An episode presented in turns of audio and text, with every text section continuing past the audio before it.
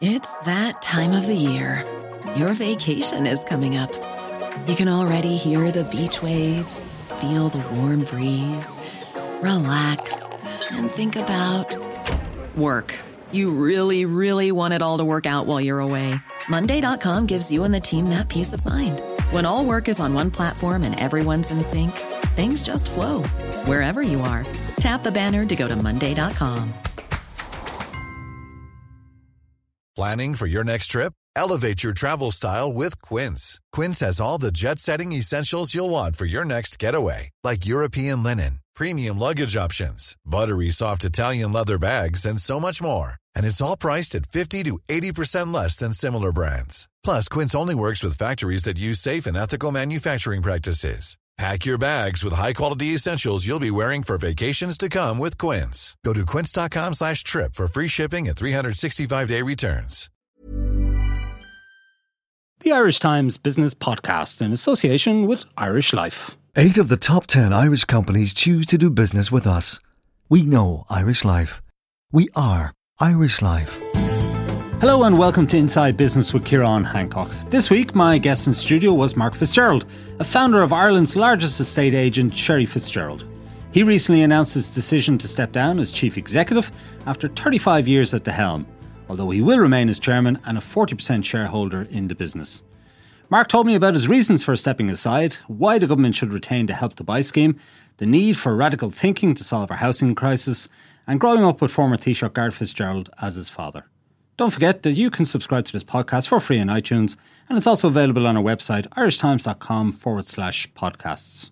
So, Mark uh, Fitzgerald, thank you for joining us. Um, 35 years at the top of Sherry Fitzgerald. It's, uh, it's a heck of a long time, and you've seen a lot, obviously, during that period. But curious to know why you've chosen to stand down now. Well, I suppose I chose to stand down now because it's the order of life. I was uh, 60 last week, and it seemed like a good time to do something. Um, you know, and also I was a, lo- a, long time in in the job, and uh, I thought that somebody uh, uh, who might bring some fresh impetus and uh, mm. new energy to the company for the next five to ten years was was what was required. And obviously, at, at my stage of life, I wasn't going to be that person. So it's something that was I think was the right thing for the company and the right thing for me personally. And a bit of a generational shift. Stephen McKenna's taken over. I think he's in his late thirties.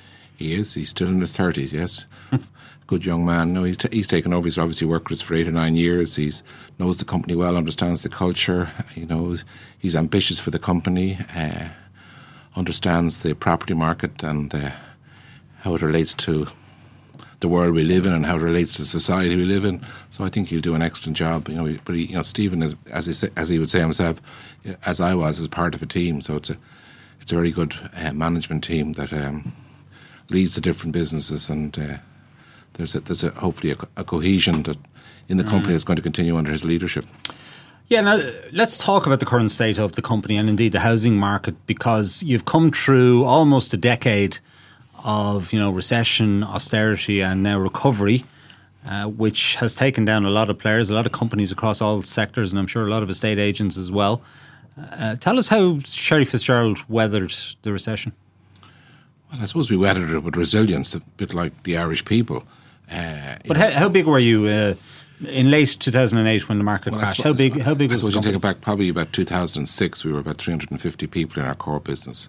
So you know, by I suppose five years later, we were 200 people. But it was it wasn't that we had any great Black Friday. It was more people emigrating, younger people travelling, people changing careers. Uh, obviously, you know, incomes dropped and. You know, we worked hard to maintain employment levels, and it was difficult to keep 200 people employed. Yeah. How many houses were you selling in, in 06? You know, in 06, I suppose we were selling close, well, probably 05, close to 10,000. Okay. Na- nationally, that includes our franchise right. business. And what, what would we have been talking about, uh, 09, 10, 11, that kind of period? I suppose we'd be talking sort of three, three and a half thousand. So it fell off a cliff. Well, to give you an example, I think in 2002 in Dublin and Cork we sold 4,200 new homes, and in 2011 we sold 89. 89. Wow. Okay. And when did the market begin to turn again? I suppose I think uh, you know the, the, summer of 2012.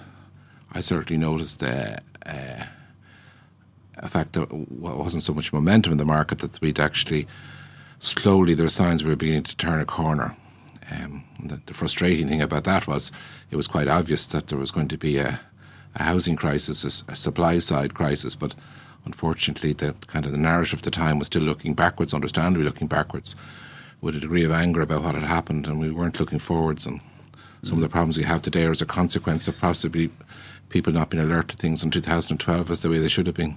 Okay, we'll come on to the housing crisis in a moment, but maybe just go back to pre uh, 08, those Celtic Tiger years, uh, the bubble years, as everybody talks about them now. Uh, a lot of uh, the finger of blame being pointed at bankers and regulators and property developers and so forth. Do estate agents have a case to answer for how the market was uh, pumped up in the years before the crash? Well, uh, I, think, I think it's a fair, a fair question. I, I would like to think, uh, you know, you know, speak for only ourselves and our own company. We, you know, we did our best in difficult circumstances. I mean, what is the role of an estate agent? The role of an estate agent, I suppose, in essence, is to moderate human behaviour.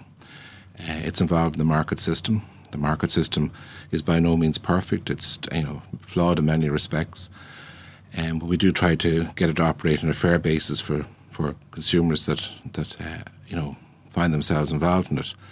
Um, but did you not one, think uh, at the time that prices suppose, were vastly suppose, overinflated? I suppose, Kieran, I'll come back to come back to in a sec. But I suppose on the one hand, when you're actually selling somebody's house and you're selling somebody's house, say in March 06, your job professionally is to get the best price for that for that house. And it's you are in an unusual situation. You're placed in a difficult situation. You've got to be an advocate for the price for that house to get the best price because that's why somebody's coming to you. And it's, it's a clear understanding that people who are buying the house understand your job is to get the best price.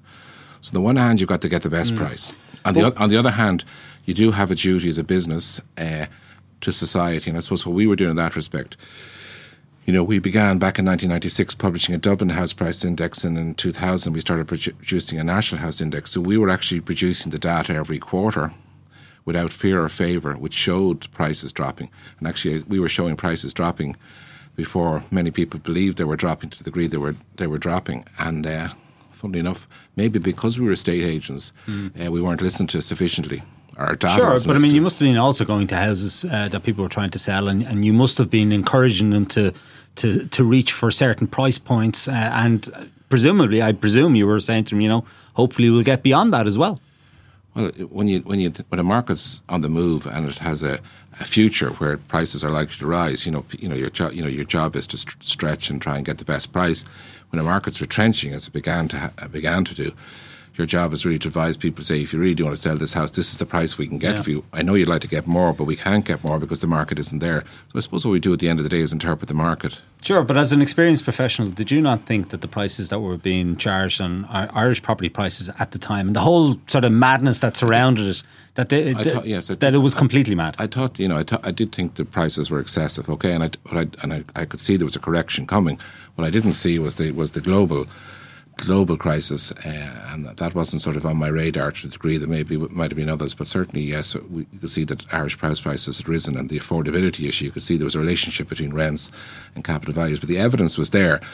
But as Joe Lee, the historian, I remember watching on an RT program. Uh, you know, in the in the depths of recession, and his point about it was all the information was there, but it wasn't pulled together. So what I think what was lacking in society as a whole was a lack of curiosity. People just didn't look at the data sufficiently and pull it together. So what do we do? We publish the data. You know, we obviously when we were asked and put forward put forward our views as to where the market was, we did so. Uh, you know, and uh, did give advice to mm. government and governments at the time as to as to where we thought the market was. Mm. But do you look back in that period a little bit and cringe at all about some of the maybe some of the you know some of the marketing that you put around some of these properties? Well, I, well I think, as I say, I, I you know, if I look at the totality of Sherry Fitzgerald, I think we've done our best job in all the circumstances. So, do I have regrets? Obviously, I have some. I, I wouldn't have major regrets because I did think we did our best, and you can do no better than your best at any given time. But it's quite clear what our what our contract with people is to sell sell people's houses and do the best we can. We also have a contract as society to behave responsibly, to be fair, tell the truth, and to record what's actually happening, and that's what we did you know, we did publish our index, but we found it very difficult to get our index on the front page of newspapers and news bulletins. You know, mm-hmm. people just weren't interested. Okay, well, let's skip forward now. We find ourselves in the extraordinary situation uh, where we have a housing crisis. Um, for years and years before the crash in 08, we were building probably too many houses, but probably building yeah. them in the wrong places. And now we have a, an acute shortage of housing, certainly in key areas like Dublin, for example. Um, What's your assessment of the housing crisis? How did it come about and, and how might we solve it?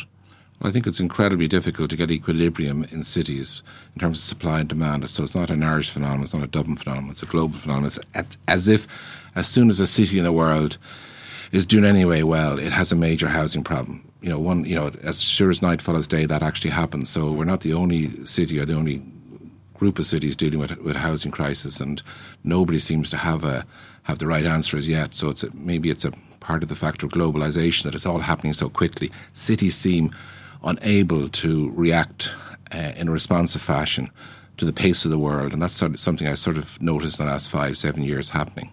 Um, what are the, what are the solutions? I suppose solutions. So it is. I would say that it is, is to increase supply, but it is decreasing supply. I suppose what we need to do is make things happen. You know, I think businesses, all businesses have their shortcomings, but one thing that business is good is at making things happen.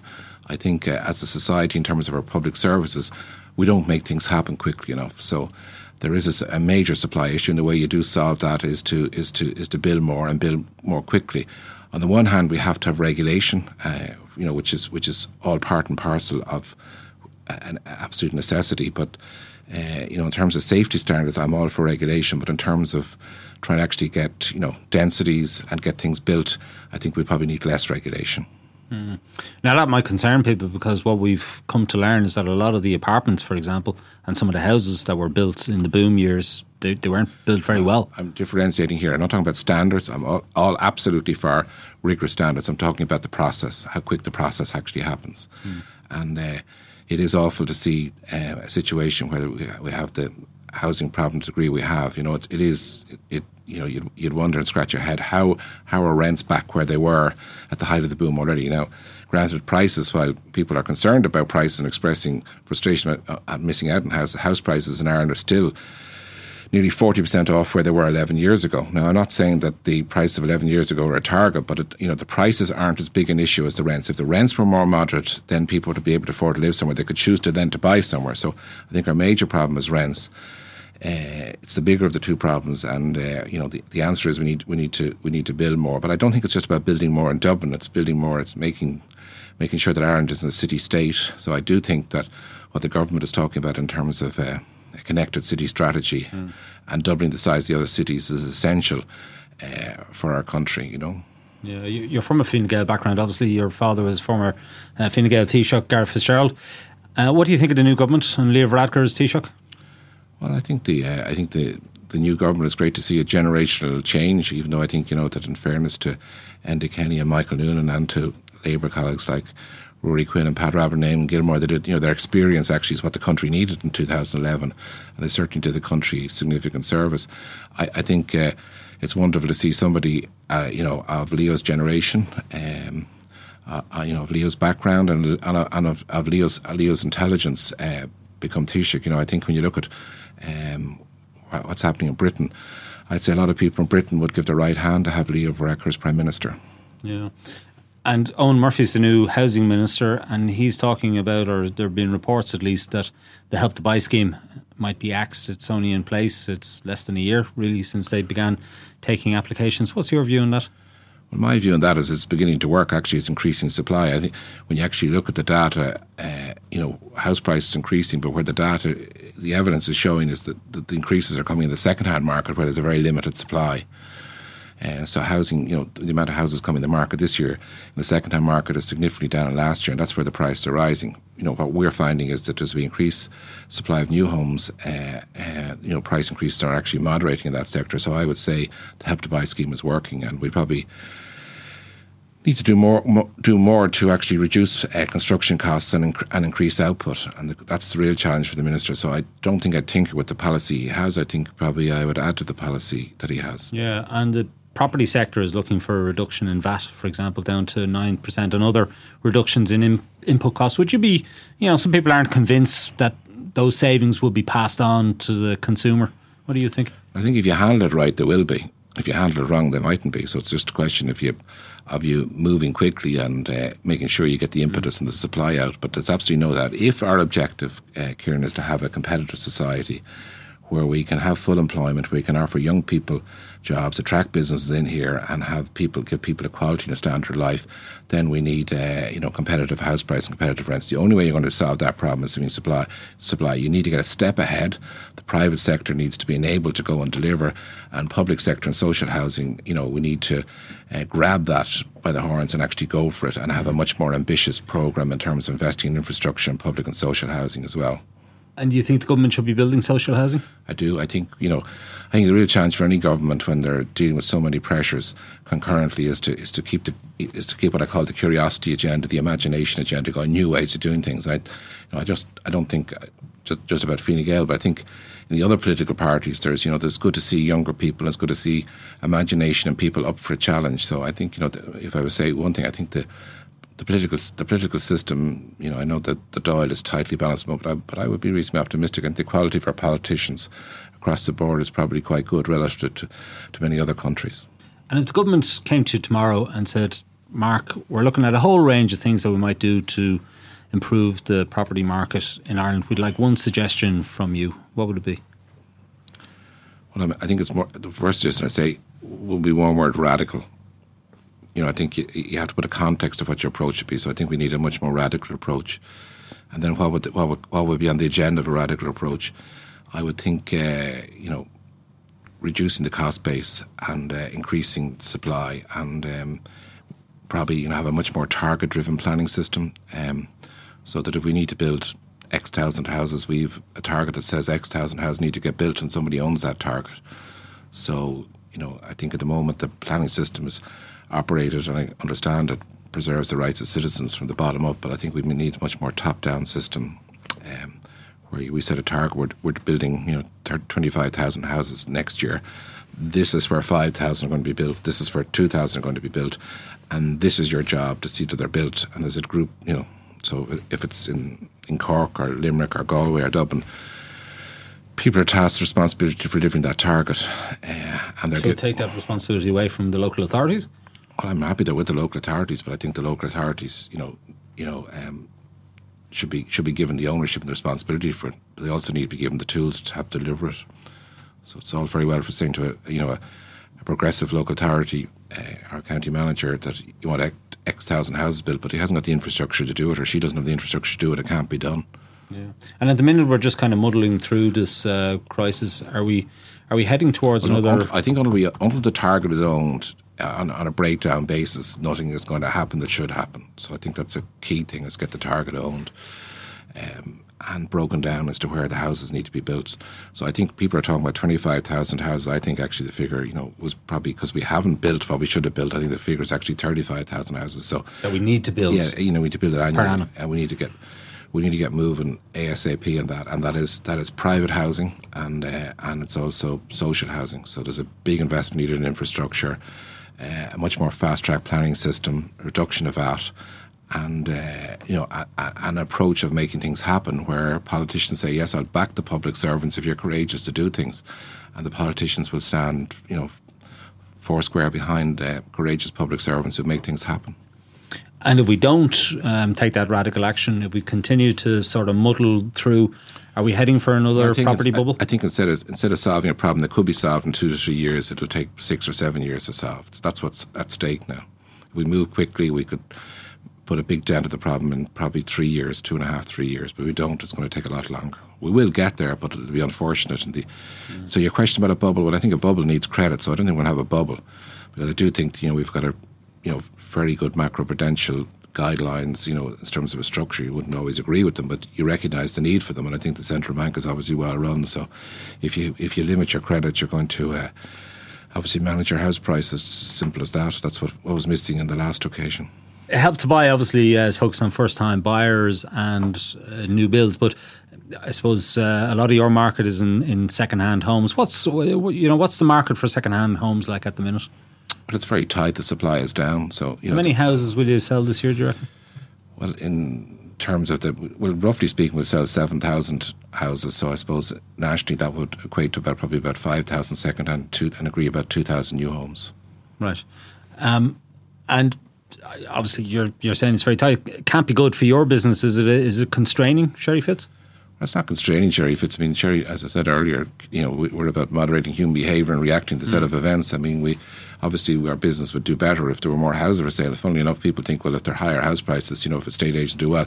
But when you actually look at the business model for estate agents, it's all about volume. So the more houses we sell, the better we do. It's not the actual price because the differential price doesn't make that much difference in terms of the actual fee. It's the actual volume. So, I mean, funny, you know, in a, in a way, our, our interests are aligned with uh, where society is right now. We need more houses, and that would suit our business. But you know, our business is there. We can only you know, only if we provide a service and do a good job will people use us, or we are we of any benefit to anybody, and that's so we've got to be functional, and for that to happen, um, you know, we we've got to do our best at all times. Only 29% of us know how much we need to live on in retirement. Irish Life is changing that with Empower, a new approach to company pensions that helps change the way your employees think about their future. For more, go to irishlifeempower.ie or talk to your pension consultant. We know Irish Life. We are Irish Life. Irish Life Assurance plc is regulated by the Central Bank of Ireland. All information sourced for Irish Life June 2015. So tell us about how you got into the estate agent business in the first place. Um, I suppose I was interested in architecture and houses. I wasn't particularly numerate. I wouldn't be very good at drawing a crooked line or a straight line. Uh, and I came across a, a, a 1926 street directory in my father's study at home. Uh, where he spent a lot of his time. So if you if you wanted to get to see him, you had to go, go into a study while he was madly typing. So I started to read it one day. So I was about ten years of age. I was still had Scalextric and was interested in soccer and sport and all things. But I took on this interest and this is the Thom's Thom's directory. Yeah. So from from from that day on, I kind of had an interest in. I was quite clear I wanted to be an auctioneer when I was eighteen. Uh, That's when you, you left school. I left school and went straight into the business. Yeah, I think my you know I was probably quite a wayward teenager, not a very conventional teenager in the con- context of uh, of uh, what my parents were expecting. But I think they were happy. I was clear I wanted to do something in life, and uh, that's what I went and did. Now, it didn't turn out the way I thought it would turn out. It turned out very differently, nonetheless, it's been a you know enjoyable career. Yeah, what was it like having somebody as Taoiseach um, for your father? I mean, what was your childhood like growing up?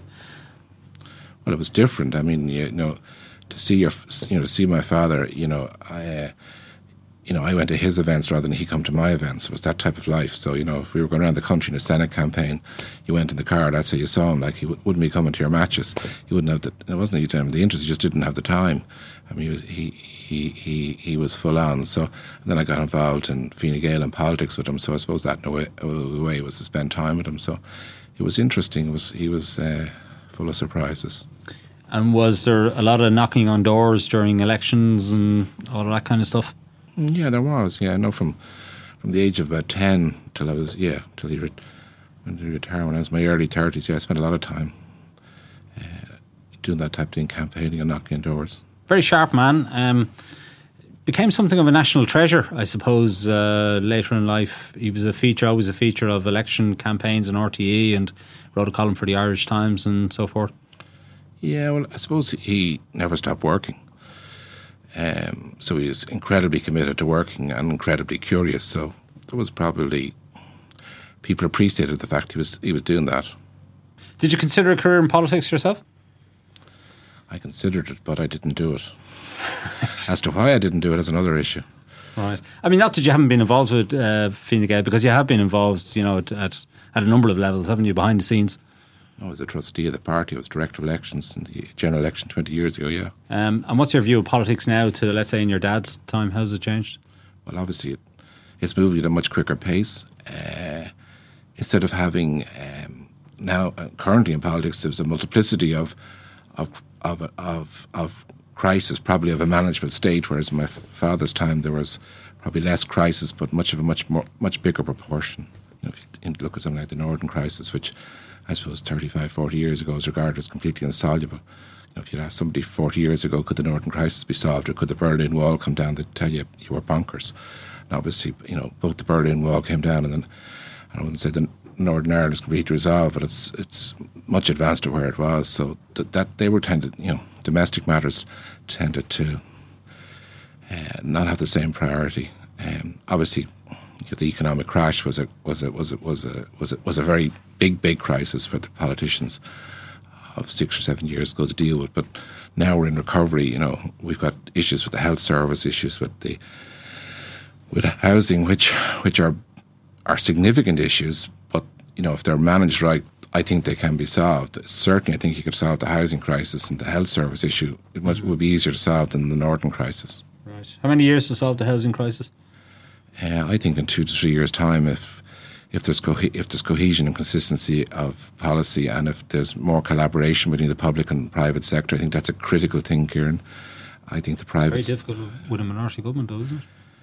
Yeah, well, you know, people have to. I think with a minority government, people have to listen and talk more, and there has to be more cro- cross-party cooperation. But um, you will not solve the housing crisis unless you get public and private sector cooperation, and there isn't a sufficient amount of that at the moment. You know, the private sector actually, funnily enough, maybe it's people have a jaundiced view, but mm. I wouldn't have. But the private sector needs to be more involved in in providing the solutions to the housing crisis. Without them, it isn't going to happen. And for a lot of people, they're looking at some of the property developers that you know kind of got us into the mess in the first place. They're looking at them coming back, and they're part of the solution now, and that sticks in the craw of a lot of people.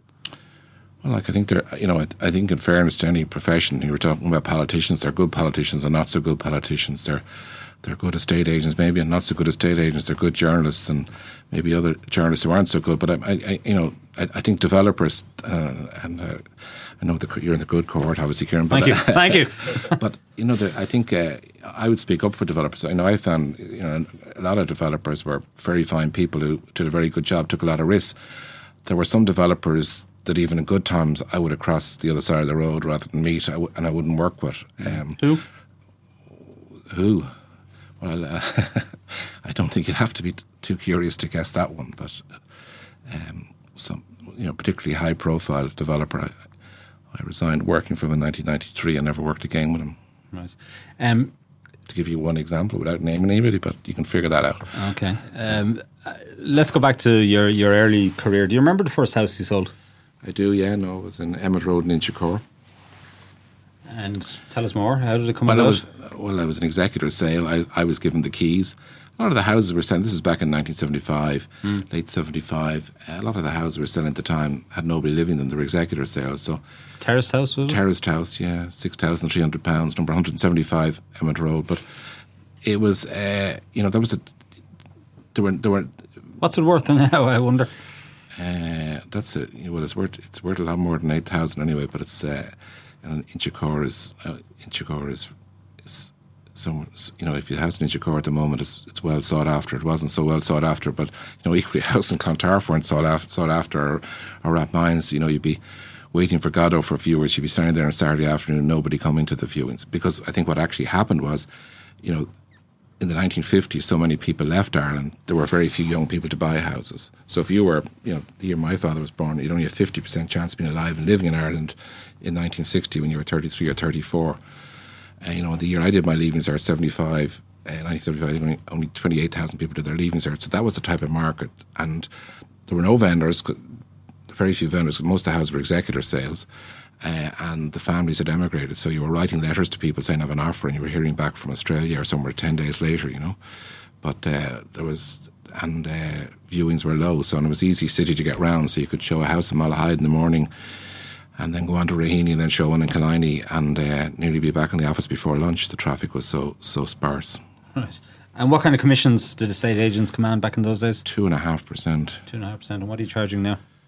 I suppose its fees now are sort of one and a half, one and three quarter percent. or Mm. And you're one of the more expensive in the market, aren't you? In I terms of one probably the best value, I would hope. You know. um, okay, so let's uh, fast forward on. You you sort of learnt your trade over a number of years, and then in I think it was 1982 you co-founded uh, Sherry Fitzgerald. Yeah, 82. Yeah, and I was 25, so there was no great master plan. It was just it just happened, and after the Rolling Stones concert in Slane, we start opened doors on Tuesday and uh, hoped for the best, and didn't know much about business. did Where was the first office? The office in Merrion Row. Okay, it was a fancy address. It was, but it was, you know, it was a modest office. It was where, you know, it was where the original Fitzgerald and partners was. You know, Lex Fitzgerald was no relation of mine, but I went to work with him and his partners in 1975. It's where their office was. So the, Sherry business was in Baggot Street, and the two two businesses came together and became Sherry Fitzgerald. That's Philip Sherry, uh, who's father, still still involved in the business. Yeah, and his father Anthony, his late father Anthony Sherry. Yeah. Yeah. Okay. Um, and how many houses did you sell? Do you remember how many houses you sold that first year? I think we sold about 40 houses. Okay, and and now you're doing about seven thousand. Probably most myself. Really? well, you could have gone into business on your own. Yeah, well, I- well, well, you need a team. That's you know, Sherry Fitz if it has been a success. It's about the team. It's you know, it's about choosing the people. So it is fundamentally a people business that people come to us for the service people provide. So So somebody's listening in and they're thinking of selling their house and they're wondering what agent they should go for. Obviously, they should go for Sherry Fitzgerald. Let's just take that as a given. But uh, if they're sitting down and considering um, what they should look for in an estate agent, what advice would you give them? uh, to go with somebody of integrity, somebody of intelligence, somebody who's efficient, and somebody who's got empathy. Not so, not to focus on price. Well, you'll get the price if you get those qualities in somebody. That would be, would be my approach. It's, it is about not just the brand; it's about the person with the brand. That's what I think people do choose. So. Um, and we talked about Dublin earlier, and you said that the government really needs to focus on other areas outside of Dublin for development, and that's something you have been doing as a business uh, over the last number of years, particularly through this franchise model that you've established. Tell us a little bit about that. I suppose it was an, probably an idea I got from politics. Um, you know, I learned I learned to, for somebody who grew up in Dublin, I learned a lot about Ireland and saw the dynamism in Ireland and the strong sense of community. So, I, you know, I'd, at a young age, I'd covered every corner of Ireland. So, um, you know, and I, I, I felt uh, there were a lot of good estate agents out there in the in the mid '90s, late '90s, and uh, the country was on the move and. Uh, I felt if we came together in some sort of some sort of cooperative type venture, um, we might create a, a you know a, a national organisation that would raise the bar. It would be a good business in itself, but it raised the bar for everybody else in terms of service.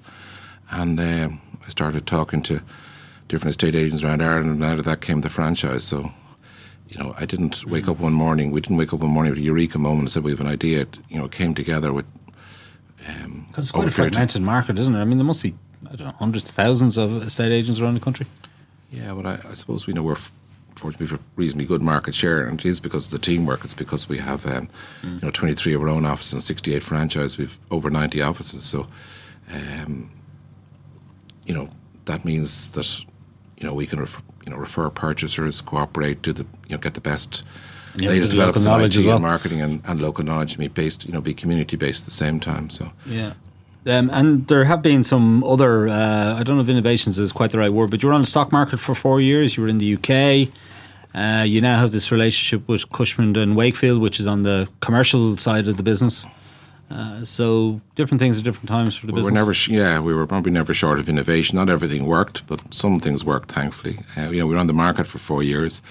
Uh, we were probably we were too small a company in retrospect. The free float was too small, but it succeeded another way. It really uh, turned the business into a national brand. We, you know, we became very well known. So it inadvertently succeeded, and then we bought the business back four years later, and, and uh, you know, paid, you know, bought it back at the price we'd floated at, virtually the price we floated at, and um, then we got you know got involved in other things like my home, and in 2005 we diversified into into London, bought an estate agency there, Marsh and Parsons, which you know.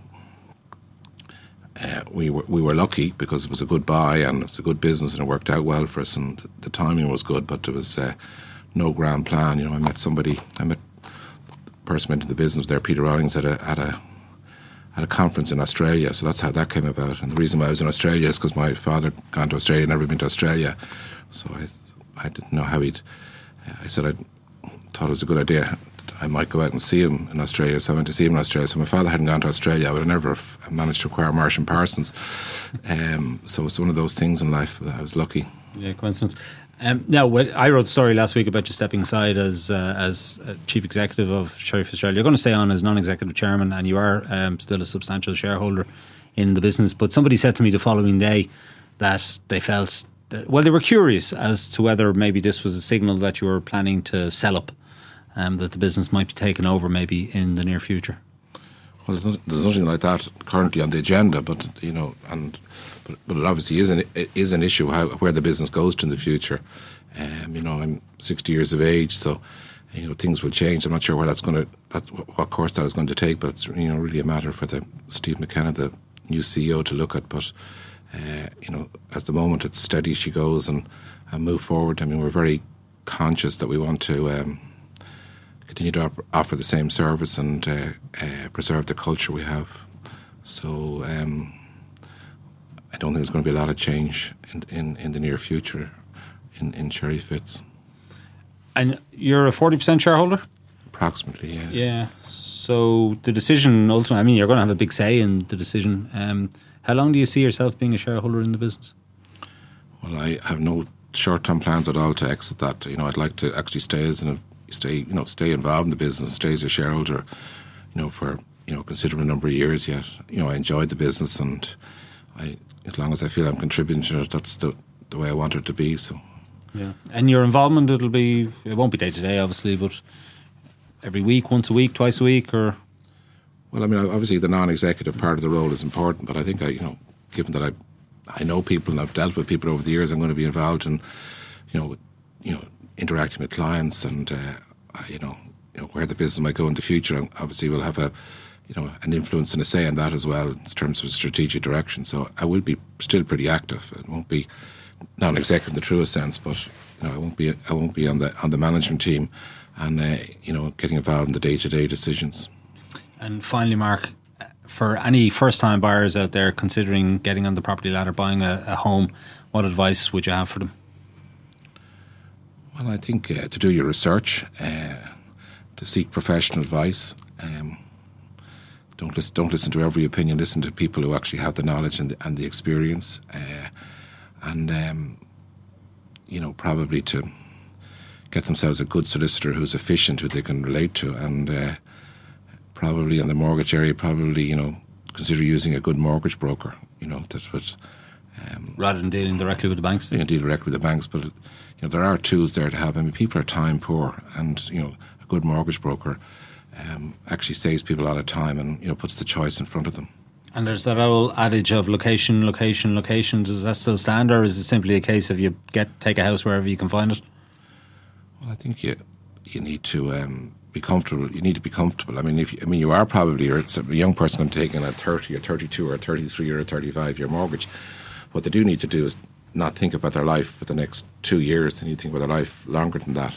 So they need to be pretty comfortable of, of where they're living and why they're living. They need to research, you know, the people know this. You know, look at the commute times at certain times of the week, understand what they're, they're what they're getting into, and uh, be pretty thorough and, and talk it out. And probably, you know, which I wouldn't have done myself my day. I was used just it's very very intuitive. I actually bought a car. My last car I bought on a whim there last week. I most last week. So I'm no one to ask advice, but certainly you know writing things down, the pros and cons, and if you're, you know, and. Uh, you know, but at the same time mo- moving. And generally speaking, the one thing I would say is that the, uh, and I, you might say I would say this that, you know, when an estate agent tells you they have an offer, they, you know, invariably they do have an offer. It's a highly regulated profession. They've got to record all offers. So, you know, believe what the estate agent tells you generally, unless there's reason not to believe them. Mark Fitzgerald, thank you for joining us. Um, that's it for this week from Inside Business. My thanks to Mark Fitzgerald for joining me in the studio. Declan Conlon produced the show with JJ Vernon as sound engineer. Don't forget you can get the latest business news straight into your inbox by signing up to our Business Today email at irishtimes.com. And you can also follow the Irish Times business feed on Twitter and Facebook. I'm Ciarán Hancock. Until next time, take care.